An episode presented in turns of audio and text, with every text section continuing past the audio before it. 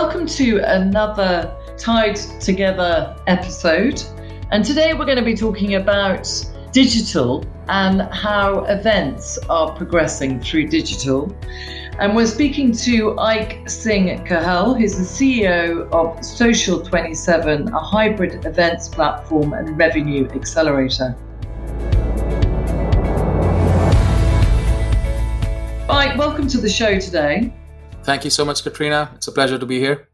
And all the way from Seattle. Yes, I'm in Seattle right now. Yes, correct. But origin is or, origin Indian.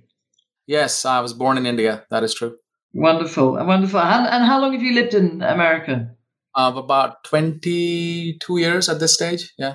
Okay, nice. So, so you know, let's talk a little bit about your history and how you got into the event space. Certainly. So, I used to work at Microsoft, did that for about eight, nine years. And uh, I used to uh, work in a worldwide team where I would be doing events across the world, you know, for Microsoft partners and customers and so forth. And so mm. events fascinated me always, just, you know, people coming together, uh, amazing minds, you know, being having the opportunity to just work with and listen to and collaborate with people from all across the world was very fascinating. So it was certainly a very big passion of mine, and I continued in that industry post Microsoft as well. Uh, you know, so in the last eight to ten years, you know, we've had Social Twenty Seven, and we focused on all sorts of events, uh, learning events, uh, training, and sorts of that. Uh, and then also, you know, in 2019 is when we uh, kind of rejigged our platform to focus on the next gen of events, the event experience. And uh, I guess we'll talk a lot more about that uh, in the podcast as we go further. Wonderful. So, Social 27 has been around since 2008. Yeah, that is correct. That was a when we registered the company, but we came into market with some of our first uh, products and services in 2012ish. Because as you remember, in 2008, um, the whole world fell off the cliff with that crazy economic situation that happened. So yeah, we had to delay our launch to the world by two three years. Yeah. Wow, I do remember. Yeah. So was one of your clients uh, Microsoft? That is correct. So, you know, being working at Microsoft, I certainly knew some people and also knew uh, what kind of uh, challenges they faced and what solutions would work for them. You know, so that knowledge did help me in creating some uh, parts of my product which appealed to uh, some of the people I knew at Microsoft, and they gave me a chance, and it was successful and so Microsoft did become you know one of our biggest customers and still is. Okay, so I mean, wh- how did events look like in those days, and and you know what were the challenges? So at that stage, you know, a lot of our events were training focused. Think of more like online learning kind of stuff. But we also did big, massive conferences where we would stream the conferences, you know, onto our website but that would only be done when it was a big massive conference. Like for example dell was also one of our customers. Something called dell world they would do once a year. And so we would stream all their keynotes. The reason why it was only some of the content like i would say you know less than 25% of the content was actually streamed was because streaming was very expensive. You know and also the people on the other side who were the uh, consuming the, the those streams you know as compared to now the experience wasn't as great so you know there was challenges. So uh, only very big companies could actually stream content and uh, you know do a virtual component to their event, and that is a reason why it took a while for this whole industry to evolve because the technology was just not there. So we were certainly doing more e-learning kind of stuff versus actual conferences where you had a lot of streaming sessions and all that in real time versus you know in learning and in uh, training there's a lot of uh, content that is on demand. That technology was you know doing pretty well but the streaming side of things wasn't as good as it is now and certainly a lot more expensive than it is now. Mm, okay. So i mean this is how you know technology develops isn't it? I mean it, it is expensive at the beginning like a telephone yeah, absolutely. And then people find ways to, to you know, figure out that actually, you know, okay, everybody starts doing it and the competition is there. Absolutely. Yeah. So over the years, the internet speeds have increased all across the world. The people who are consuming the streams, you know, they have, you know, pretty solid internet connections, even if, if it's at home or on a mobile device or in many different parts of the world, you know, the connection speeds are pretty good now, as we all know. So that is one of the main reasons why in 2019 we decided like look the technology has come. The people are using all sorts of streaming uh, you know video in their daily lives. You know they're streaming videos uh, on youtube. They're streaming um, movies on netflix. You know they're streaming music on spotify. And it's just a world where people the technology has caught up and it's a very big part of everybody's personal lives. So let's completely reimagine the event experience you know where you know real time video and interacting with that video can all become a reality. And that's what we did. In 2019 was our so-called r&d year a research and development year where we spent like pretty much the whole year developing the version of the platform that is in the market right now. Right. So you've come a long way since 2008 that is true. You know it's uh, you you learn uh, over the years and you tweak things based upon customer demand and or customer feedback so yeah we've done multiple things over the last few years certainly yeah. And and your clients where are they mainly based? Are they all over the world basically? Well a lot of our customers are actually multinational companies you know so for example if i work with microsoft i work with microsoft in the us i work with microsoft in the uk i work with microsoft in china in singapore australia dubai. So it's just just one of the customers as you can see like i work with the different teams different orgs different subsidiaries across the world but then on the other side, when it comes to like I work with Canadian companies, I work with, you know, I mean, all sorts of companies across the world. But I would still say the majority of my customers, roughly about 50, 60%, are still US based, even though they might have operations across the world. Mm. I mean, it, I suppose you know it's always it's a bit like that. If you set up a business in a country, then you're going to attract direct clients with, with, within the country, aren't you? That is true, uh, very true. But then also, as we know, the U.S. market is pretty massive. Mm. You know, mm. so I think a lot of companies who might be in other parts of the world also do like to dip into the market out here. There's a lot of opportunity, and then once you're in with a company in the U.S., you know, then you can also work with their subsidiaries across the world. You know, so yeah, that has certainly helped us. Mm. And Social 27, what's in the name? it was uh, actually 2007 was when we were naming the company. 2008 is when we registered it. So you know it was just uh, that, and then um, it was also a number which uh, is uh, you know personally important. It's also my birthday, November 27, and uh, we were looking for domain names. I wanted something social in there, and finding anything with a social was pretty much impossible. So we started thinking about put some numbers to it, and then came up with social 27 year 2007 and also personal reasons yeah I see, I see. So, um, you know, we talked a little bit about uh, COP26 earlier. So, are you doing some uh, quite a lot of sort of social impact events? Yes, uh, certainly. So, for us, social is two parts to it, right? One is certainly social impact, but then the also the other ability for people to socialize. Because I I thought that the reason why people come to events or anything in our life, I mean, not just events you know, I think collaboration is key. Uh, you know, we are end of the day a social animal, human beings. You know, and so the point is, our goal always was to focus on technologies and or solutions or services, whatever be, under the umbrella which you know where people socialize and they socialize their ideas, they socialize with others, they network, you know, and uh, also create social impact. Right. So it was all of that together is the philosophy behind what uh, I wanted to build in the company. Yeah. Right, great. And tell us a little bit about, you know, obviously COP26 and, and how that sort of developed. How, you know, why did they choose you? Certainly, Katrina. So, yeah, we were very honored to be the platform of choice for COP26, the Global Climate Change Conference uh, in Glasgow uh, in 2021, which was the biggest uh, climate change conference since the Paris Accord. So 190 plus countries came in and about 150 heads of state, presidents, prime ministers, you name it. And it was a very rigorous process that the UN went through for mm-hmm. nearly, you know, in the beginning of the last calendar year. And so we went through multiple phases of the, you know, the request for proposal, the RFP and selection process. And in the end, it was us and, you know, one other big uh, event company who was uh, part of the selection. And they did a few events with us, a few with them. And ultimately they chose us. So it was a honored to be chosen among all of the platforms across the world because certainly they had a choice of everyone. And who doesn't want to work on the biggest event in the world? So, you know, it was very lucky. Uh, and I think um, our platform and our feature set was very much in line with what they were looking for.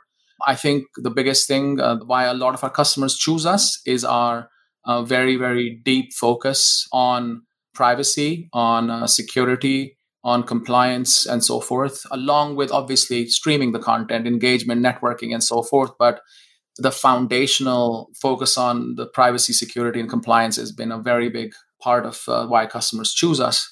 So, one example I would give is the ability for our customers like the UN to have curated experiences for thousands of different attendee types. So, they all feel special in some way or form. So, there could be an experience where, you know, in this particular case, they had 2,000 plus attendee types. And based upon the attendee type, they could give them permissions you know, for certain exclusive experiences and or, for example, for the heads of state, the presidents, you know, in many cases cannot always be in the same room with, you know, the activists, right? So, I mean, um, it, it, just depends on what is going on and what kind of a uh, forum is being used and who gets to sign which document and so forth. So there is there's common areas where everybody's there, and then exclusive areas where certain people are invited only for you know uh, whatever reasons, right? So when you've got heads of state and policymakers and nonprofits and activists and everybody else in that massive forum from across the world, you do need that curated experience. Um, and that is, I think, the, one of the biggest reasons why you know we are very successful in giving our clients uh, what they need. Good, good, good. So it, that's a very complex event to organize. How do you manage that with your platform? I mean, let's let's talk a little bit about the platform and and and the tools you use and how you develop it to cater for these type of large scale events. Yes, so I think um, again, simplicity is the key. Yes, the problem can be complex, but the goal is to somehow simplify it and be able to scale it out because yes, it's very complex, and especially when there's a web of like 2,000 different attendee types with all their different permission levels, it can become very, very tedious and very complicated. But I would like rather like to use the word sophisticated because that is exactly what it is. So it took us about half a day, about four hours, to onboard the UN team into that permission based structure. And they were able to very easily after that create new attendee types and were able to, um, you know, just give them the right permissions and so forth. And then we automated that as well so that it wasn't everything had to just you know be done manually. So there was some technology integrations that we had to do with their lists. So they would prepare their own lists. They had their own lists of which you know which attendee types were supposed to go to what kind of events and sign what kind of documents and so forth. Now instead of them having to come and input all that data on our side we would our system would pick it up and automate it the whole permission uh, levels and everything else right? So the great thing about technology, especially now, is that there are so many tools and technology available in the market where you can really create a lot of automations which are mm-hmm. powered by machine learning and so forth. Mm-hmm. Um, and that really helps uh, all of us to make our life easier. So even though if it is a you know a pretty complex slash sophisticated you know situation, by using technology, you can really alleviate the pain and get that out of the you know way and focus on giving the customer and the attendees a great experience rather than just having to dabble with problems all day. I mean, I'm not going to deny there were hiccups, you know, because a lot of the stuff was happening, mm-hmm. you know, uh, last minute, like in most events out there. Mm-hmm. Uh, and some of that last minute stuff did take us a little bit longer to put into place. But finally,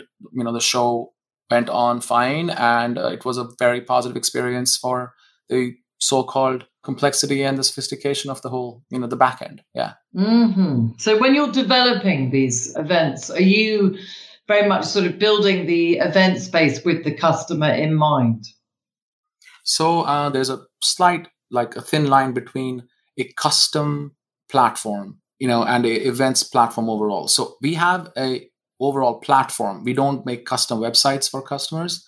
So they use our platform. They can customize it, for example, with their own brand and the colors and the fonts and all that stuff. But as far as the technology is concerned, it's pretty much they use 90% of the technology that is part of the platform itself. Then, yes, for such a big event of this kind, we do some custom development from a technology perspective, and which in most cases is integration with their systems because they do have their legacy systems, which we need to extract data from and permissions and so forth. So, yes, there was some customization done from a technology perspective, but the overall experience is the experience of the platform, right? So we've developed the platform in such a way that it does take into consideration the use cases of you know hundreds of events that we have done over the last few years you know and hundreds of customers that we have served so we continually keep on evolving our platform to uh, meet some of those needs that get identified as we work with different customers. Because and again the platform has evolved so much just in the last two three years just based upon customer feedback and people like well can i do this? Can i do that? I'm like well not right now but that's a great idea. And we will certainly incorporate that into our product roadmap going forward. You know so we work very closely with some of our top customers involve them very much so in our discussions when it comes to the future of our product because again you know they are the ones we are serving and they have specific needs and some of those needs actually can work really well for the rest of our clientele as well. So yeah it's kind of a collaborative process yeah. Yeah so so by listening to your customers you're you know you're improving the the product basically. Absolutely yeah it's ever evolving honestly yeah. I can imagine. And you know, what was the event world like before and after the pandemic? Let's talk, you know, a little bit about the, how the events were before the pandemic and how they've evolved due to the pandemic. So it's a very good question. I think before the pandemic, events were pretty much in person. I mean, you tell me if you've been to many virtual events, you know, pre-pandemic, there wasn't much going on. The max that would happen is that the conference keynote would be streamed on their conference website. That was pretty much it. Uh, and they would record it and they'll put it on YouTube after that, you know, especially for the bigger conferences. But it was like, I would say 95% of the content was never streamed. And they all wanted you to come in person, pay the right money and everything else. And it was certainly the era of the mega conferences because, I mean, I remember so many industry conferences became so massive. 15, 20, 30,000 people was normal, especially in the big conferences. And became like a big carnival. Yes. And so that was what events were. I don't know if that was the best and most effective way uh, of doing conferences. I always consider events, especially in the business world, corporate world, they are the biggest line item on every marketing budget. But the ROI on events was pretty much an email list because as soon as that person crosses that registration line and they walk in, you have no idea what they did or what were they into or what they did not like. Nobody knows and there about 5% of the audience ever does a eval you know a survey. And you know those are the people who mostly were not very happy about the event right? So the point is it was events were a great place to get together. But from a data perspective from an roi perspective it was more like well we got a lot of emails and now we're going to talk to these people and hopefully something will happen right? So it was a lot of uh, question marks. So the way we thought about events and that's I mean, the pandemic was a so we came to market in early 2020 with our platform, mm-hmm. and we were getting some traction with customers. And then comes spring 2020, where COVID comes, and so we had a mad rush of you know uh, all of our customers and others who we never talked to in the past, you know, wanting to use the platform and or look for options of that kind. So it was a forcing function in some way or form. But on the other side, this was a digital transformation that was supposed to happen over the next four to five years. It just happened in four to five months, right? So there was a scramble and people were not sure what they were doing. So we spent a lot of time in 2020 educating our customers and their vendors on how this virtual world works and how it might be different from the in-person world. You know, so pre-pandemic, I think mega, the bigger the conference, the better. The bigger the parties, the better. You know, that was, I think, the the world and the ROI was good enough if it was an email list. It's like, don't worry, we, will we'll find, we'll figure it out. We'll, we'll get to these people somehow. During pandemic, a forcing function of people to think about different ways of doing things. And I think it really helped in many ways, especially for a lot of our customers that we work with, and we've done, again, hundreds, hundreds of events. They certainly expanded the reach of their audience, you know, because in the past, it, I mean, I, I know, like, you know, even in working in Microsoft, there was the usual suspects who would go to those conferences. It's certain people from certain teams who represent Microsoft at those conferences. You know, but there's many people in the organization which also want access to that data, but they never were going for you know travel budgets and I mean uh, going to a conference is, uh, is expensive. You know, when the thousands of people come in one place, the hotel rates go up, the flights are up. I mean, you know, it's uh, going away from work for five six days. I mean, it adds up You know, so the, the virtual element of conferences, first of all, expanded the scale, and a lot of people who could never normally go to these events got access to this amazing content, which they never had before. And secondly, the cost associated to accessing that content went down drastically because now you're sitting, you know, at your home in front of your computer versus sending 15 people to a conference and also then buying a hundred thousand dollar booth there. You know, so it's just uh, mechanics from both sides. More scale, less costly were I think the biggest positive outcomes. But certainly there were other parts to it where the events industry has a lot of people in it who still believe that they want to go back to that in-person pomp and show, you know, kind of a deal. So that I think uh, the hybrid is coming back. You know, it is going to be. I think there will be a lot hybrid going on in 2022, especially second part of 2022. In terms of in person, you mean? Yeah, in person and virtual. So I don't think I don't know any conference going forward would, which would be in person only. I think that time is gone unless they make a conscious decision that no, no, no, we only will have in person. So please come here. I think they would need to have a, some kind of a virtual component attached to it. So I think conferences will be virtual, but a lot of them going forward also have in-person component. So basically become hybrid. Hybrid is certainly the way a lot of our customers are going. I absolutely feel that in person is very, very important. Again, we are human beings. We've danced around the fire for centuries and we all need love to get together and talk about our stories and everything else, you know. So yes, in person should stay and will stay. But what we are focused on right now is how can we make that in-person experience really relevant? Because what would happen in mostly traditional events is that you go to some place and you just bump into people and you hope that you'll find the right people when you're there you know and most of the time is just spent on introducing yourself like so what do you do like that's the most important like you know common question in our world, what we think of an event, there's a before, a during, and an after. The before is the part when everyone's virtual and everyone gets to see and hear and partake in some of the introductory content and also meet other people online, you know, and establish relationships with them and talk to them, have a video call with them, and all that fun stuff. So that when they meet in person, they already know about that subject matter uh, and they can go into the advanced and deeper levels of that content. And they've already established networks and relationships for the people who are coming. And so it's not like, what do you do? It's more like, oh, wow, it was so amazing talking to you the last few times. You know what? Let's get lunch. Let's maybe even pen a deal. You know, so like you are accelerating, you know, the whole customer experience at the event. So the in person portion where you're spending a lot of money, investing a lot of your time becomes a lot more relevant and action oriented and there is outcomes versus just introductions and email lists right so that is how we're thinking about evolving the event experience. So in that way do you then kind of you know find ways to use sort of artificial intelligence to match make people or companies or you know in terms of connecting them?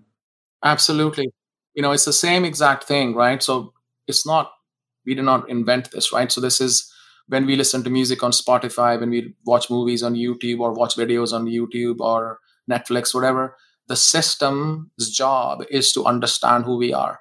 You know, it's not like you have to go into YouTube and input like a bunch of data in there about yourself, and then YouTube will give you, you know, some um, options, right? The YouTube just looks at your patterns, your behaviors, and and finds stuff that might be interesting for you. So that's the power of AI and machine learning in the back end, where we are able to you know have the person come in and choose so we know who they are xyz at company.com and you know their title and their location and so forth that's part of registration data then we ask them to choose what we call areas of interest. The same thing as you would choose genres of music if you went to a music app. So they might like hip hop they might like classic rock jazz whatever. So now we have narrowed down their intent as to why are they here today. And then based upon their activities inside the environment what sessions they go to what kind of documents they you know interact with you're able to then further understand what kind of person they are and what they are interested in mm. so then we give them matches for other sessions or like hey you like this session maybe you might like this other one too and or here's 10 people who are have similar interests than as you you know and they can further refine that list if they want to And then we also give them some recommendations for, well, here's uh, five award winning solutions in our expo area. So maybe you should check these out because they align with your interests. So the system continuously tries to improve its recommendations based upon the actions of the attendee and uh, based upon the selections that they make. And that helps them to navigate through, you know, and make better use of their time. Yeah. Mm-hmm. So basically, it's it's make it's tailoring it to the attendee, but also giving them the return of investment. Absolutely. So two parts to it, right? The attendees traditionally have been revolving around the conference. That's how I normally put it. It's kind of like, for the lack of a better example, herding sheep from one room to the other. Mm-hmm. Right. And then they don't really have a voice. They all sit there and they look at the chosen few who are on the podium and are talking about stuff so in our world, we feel that the attendee is in the center and the event should revolve around the attendee. It is about understanding the attendees' interests and then giving them sessions, networking, content, whatever, based upon their interests, and also giving them a voice. You know, so in our platform, all throughout, you have the ability to create small meetings and small little sessions of your own where you can be like, look, I like what your agenda said now you know we have now i'm going to create my own mini session in here which is here's the topic and put it up there as part of you know what we call roundtables mm-hmm. and they can create a roundtable and you know and anyone who has interest in that could join them the content by the speakers is what i consider to be the spark. It's not the fire. The fire is when people take that spark and they you know get into smaller groups and discuss that and you know really lend their voice to that spark. And that becomes the you know the fire that we all sit around right? So the point is we have to give an environment where not just the 5% of the chosen few have a voice. What about those 95% in the audience it's about harnessing the collective intelligence of the entire community who showed up mm, okay that's very interesting yeah so it's not it's it's a format of events that are changing as well as the the way events are being sort of delivered Absolutely. I think that's the right way to say it, Katrina. It's, uh, you know, there is a certain way we do events in the in person world because we have limitations around, you know, how long we have the venue, how many rooms did we rent out, and so forth.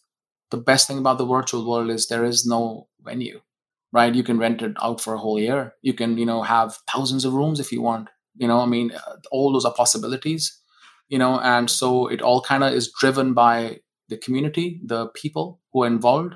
I think the the right events would be where, as I said earlier, where the event owners spark the minds, and then the collective, you know, audience just kind of takes the, you know, kind of goes with the flow, and they somehow, you know, they they have the right tools to actually create a real dialogue. Yeah. Mm-hmm. Okay, interesting. Yeah, I mean, it's it's good to think about the fire and and you know talking around the fire to make it kind of like how do you create that? You know? Yeah. To make it intimate.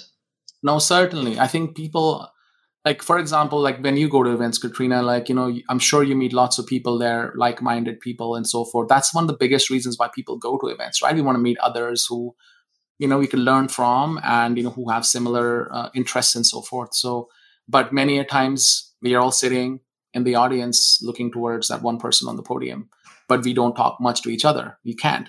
There's no way. You know, so you know, so that's what we're trying to change, which is everybody should have should be able to lend their voice to that conversation and you know and be open and uh, some kind of avenue for that mm-hmm. so technology is definitely enhancing events Certainly. And the scale that you can achieve, it's not like you have to rent out five other rooms and put tables there for everyone to sit around. Here, just press a button and boom, you have a new roundtable. You know, and so and you can invite people and sit around it. What is people's feedback on on virtual events versus you know uh, in person? It depends on uh, industry, depends on age group, depends on uh, you know culture in many cases. Depends on if the community has all does already know each other versus a group of attendees which never met before. So it's just all different factors that come into the picture when people react to virtual events. Uh, we all, I think, do like to meet in person. I think that is something which is part of the human psyche mm-hmm. overall, you know, but a lot of the new generation, like they grew up on virtual. You know, they all of their social media is all virtual, right? So how many times do they get together with all of these friends? They don't. but they have friends from all over the world, you know, and who are part of their Instagram or whatever else. And they you know they spend hours and hours on that every day. So a person who grew up on this, for them, it's just a natural extension of who they are. And that's a very big part of the population across the world right now that is has been basically they grew up on these virtual experiences. Now, on the other side, yes, that is true, but then it's also about engagement and different people engage differently. So when we have a sales kickoff, so for example, we do these big, massive sales kickoff meetings, you know, for some of our big customers, very competitive crowd, all salespeople, right? So they just want to get their voice heard somehow. So they will use every tool possible to get themselves highlighted. Versus when you have, you know, some other audience, which is, you know, generally a more relaxed crowd, they, you know, some of them will reach out. Some of them mostly would be observers, listeners. You know, it just depends on the on the crowd of who the people are. Also, I would say there's one challenge that has come across, which is engagement. You know, so yes, sessions are delivered great, but then do people engage with the content? Yes or no? So the tools might exist, but a lot of the focus for the event owners in the last year, year and a half has been about getting the content out there but they haven't focused as much on highlighting the tools and or nudging the people towards those engagement tools. They think their job is over once the content is done. Is like my job's over. You heard what i had to say. Thank you. But yeah there are some tools. If you want to use them go for it. It's not been embedded in the experience overall you know as part of the program that is set up. So that is changing because most of our customers they kind of cross that mountain which was about delivering content. And this year, 2022, is certainly the year of engagement, where they really want to engage their audiences. We do have the tools for it, but mm. I, you know, we work now with a lot of our customers to have them understand the value of those tools and how to embed those tools into that entire experience and carve out certain times just for that interaction piece. So that is helping, certainly. The third thing is something called Zoom fatigue, right? I'm sure you've heard that. Mm a lot of people talk about like i'm just sick and tired of sitting on zoom calls and or you know microsoft teams whatever you know all day. It's just like i'm just tired of this. Mm. but i always when people say that i always say have you ever heard of instagram fatigue? Believe me it's not. People have no problem looking at screens all day. We look at screens all day and that's just fine. Look at our phone. Whenever we are sitting in a bus in an airplane we're looking at our phones all the time. The point is it's the content that matters. Zoom fatigue doesn't exist. It's bad content, which is rampant. So people are just taking their in-person world event, you know, content, one hour PowerPoint presentation and just sticking it online. I'm sorry. When was the last time you watched a one hour on anything? Unless it was a movie. Right. So the point is, you know, you cannot do that. You know, you have to understand that online is about short form content. So you have to have your short form content and then you can link off to a longer form one hour video. That's okay but you cannot just shove this one hour thing on everyone and think your job's done right? So it's just things of that kind where we have to understand the, the, the medium and, and accordingly adapt the content delivery and so forth. So you talked about engagement. I mean and that's 2022 is the year of engagement. Is it like engaging in you know like getting the, the, people beyond just delivering the content and sort of like how do you engage them more than just delivering the content Absolutely. So in most cases, believe me, majority of the virtual events I've been to in the last year and a half has all been about content was delivered. There is some mechanism to ask questions. Roughly, you know, four to five percent of the audience ever asks a question. I mean, we all know that, right, from kindergarten onwards, right? I mean, not everybody's, you know, brings up their hand and asks a question. So that's been the so-called engagement mechanism so far. But then we've we've personally have built so many different ways of engaging, as we talked to you earlier about the roundtables we also have something called speed networking, in which, you know, like just like speed dating, you get three minutes, but the system, you know, really helps you choose and find the right people from across hundreds of people or thousands. Uh, then we have something called speed pitch, in which companies can pitch to customers about their products and so forth, like in that three minute format. You know, so there is all these different mechanisms that we have created, you know, to meet the needs of this next generation, of this next phase of events, right? So imagine an event where you go in, few weeks before the actual event all the 100 level the introductory content is already available. You watch all those session videos you interact with those speakers. Uh, the system recommends people to you based upon your interests so you already make connections with the right people. You have a video call with them all that inside the platform itself. Then you go to a, a speed networking session you know with some of the uh, sponsors and exhibitors where they pitch their their solutions to you in like two or three minute formats. And if you like some of that then you say okay that was really interesting. Let's have a deeper meeting and show me more of this demo and and tell me how it will work for my industry. So now you've done all of this in per, like you know online before the actual event. So when you go in person you already have a great knowledge of that content. So you're going into the deep dive workshops you know, where you roll up your sleeves and actually get into that subject matter, participate in some way or form. And when you're going, they already have your whole roster set up for all your lunch meetings and your side meetings with people you actually care about. And then thirdly, you're not walking around the expo hall, you know, hounded by kind of like a used car salesman lot, right? I mean, where everybody's trying to just grab you. You already know those four companies that you want to meet with, and you set things up, and you might sign a deal by the end of the conference right so that is the experience that i think that that engagement is very important and that is what we're trying to uh, create and, and help our customers create Wonderful. Oh God, there's so much depth to it. And technology is, is very much, you know, enabling all this to happen, you know, on with hybrid events. Are, are, there any sort of downfalls with technology that you find? Are there any pitfalls? Well, I mean, you know, technology uh, is sometimes doesn't work.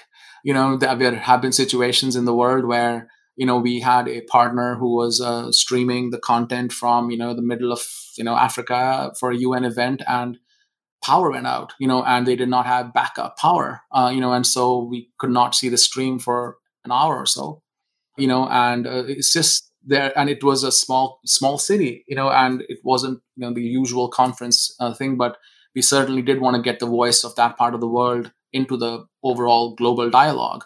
So yes, technology sometimes can fail you because of the fact that technology depends upon a lot of these external factors, internet speeds and power and, and so forth. You know, versus when you're in person, the power goes off, you know, you can just walk out of the conference room and, you know, just kind of go and sit on a bench and talk about it, right? So it's just uh, those things, technology can sometimes, you know, fail and sometimes can get delayed and things of that kind. Sometimes it might not be optimal and some people from certain parts of the world might not have access to technology as we all do in our daily lives in the you know in certain parts of the world you know so just technology sometimes can be you know that uplifts people but then also it could be you know a situation where it keeps other people out because they just don't have access to the tools to access this technology. So we are trying our best to make it as inclusive as possible. You know we uh, have uh, our systems are in such a way that even if you are on a low powered internet connection in some part of the world, you'll still be able to, if not access the video, but at least the audio and things of that kind, right? And if you are, you know, physically challenged in some way or form, you can still use all sorts of screen readers and so forth, you know, to get to the content. You know, so we do our best to be as inclusive as possible, you know, to have everyone participate. But yes, there is still a lot more work to do. And I hope that as time goes by, you know more and more people can participate and lend their voice you know to the global dialogue wonderful. And you know where where are we going with the future events and where are we going with social 27 well as far as future events is concerned i would say uh, certainly i think uh, the reach is immense. People have realized that you can participate from anywhere in the world you know and that's the great thing about the virtual component of events. I think that from the based upon what i'm seeing out there i think it might be going from yes, the mega events will still be there, but there will be a lot more smaller events happening throughout the year. Uh, I think people want to connect with their communities throughout the year versus once a year in a big, massive carnival, right? So I think that is something which people are seeing a lot of value in. And now they can do that through virtual because it's not as expensive to do like, you know, six events in the year. It's very expensive otherwise for in person mega events. You know, so I think more events throughout the year, more community connections, and more reach and being able to lend the voice of people from across the globe into these you know into these forums. I think that's the future of events certainly. The into into forums. Yeah so i mean you know like having the voice of all of the people from across right? Because if an event was in the us it'll primarily be the us people and some people will come from overseas it's expensive. But then now with virtual people can come from anywhere. You can have speakers from anywhere so it's not just only the speakers in the us you can have speakers from you know, Uganda, from Australia, New Zealand, from anywhere, you know. And so I think it's really, really brings that global voice together. I think that is the great thing about, especially when you're working with the UN and other companies of that, organizations of that sort, but also working with the Microsofts of the world, where they're able to bring in speakers and customers and, and, and employees from across the whole globe to pitch in their voice. So that is, I think, the beauty beauty of what the future of events is going to be. As far as what Social 27 will do, I guess our job is to make sure that we make these experiences happen. So that's what we're focused on. Yeah. Wonderful. And will you be organizing any events in the metaverse? Yeah, we certainly are looking to having a metaverse version of our platform, which will be more immersive in nature. Before the end of the calendar year, we should have that version out as well. You know, we are certainly that's part of our product roadmap. Yeah, I think it's a very interesting next phase of, uh, I mean, you know, where events would go. I don't know if all the events will be happening in the metaverse in the next couple of years, but certainly it's a growing space. Yes, there is. Yes, there is. It's another world. It is. Yeah. Yeah. Yeah. Yeah. yeah. It's uh also goes with the generations, you know. So my nephew, he is ten years old, and you know, in, in his last birthday, he asked me to buy him something on Roblox, which is a kind of like a metaverse for kids.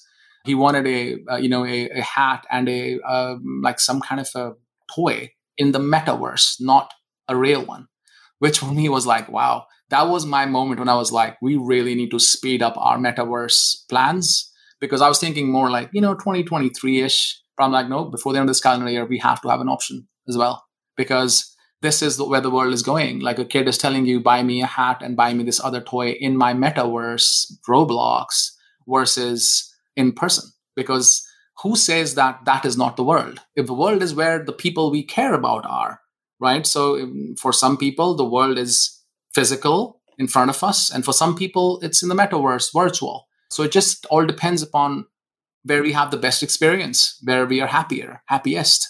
That's our own world, right? So I think the definition of what is the real world and what is not the real world is completely changed, at least in my mind.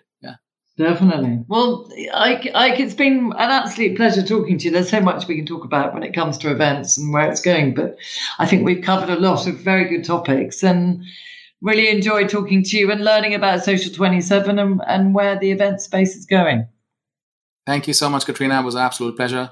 Uh, very insightful questions. And yeah, I'm glad I think uh, we, had, we had the opportunity to discuss all of this. Yeah. Definitely. Well, pleasure. And uh, look forward to hearing more. That sounds good, Katrina. Take care.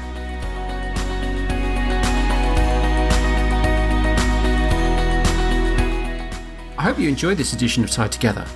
If you have any comments or you have any feedback for us, you can always email us at tiedtogether at cohesus.co.uk.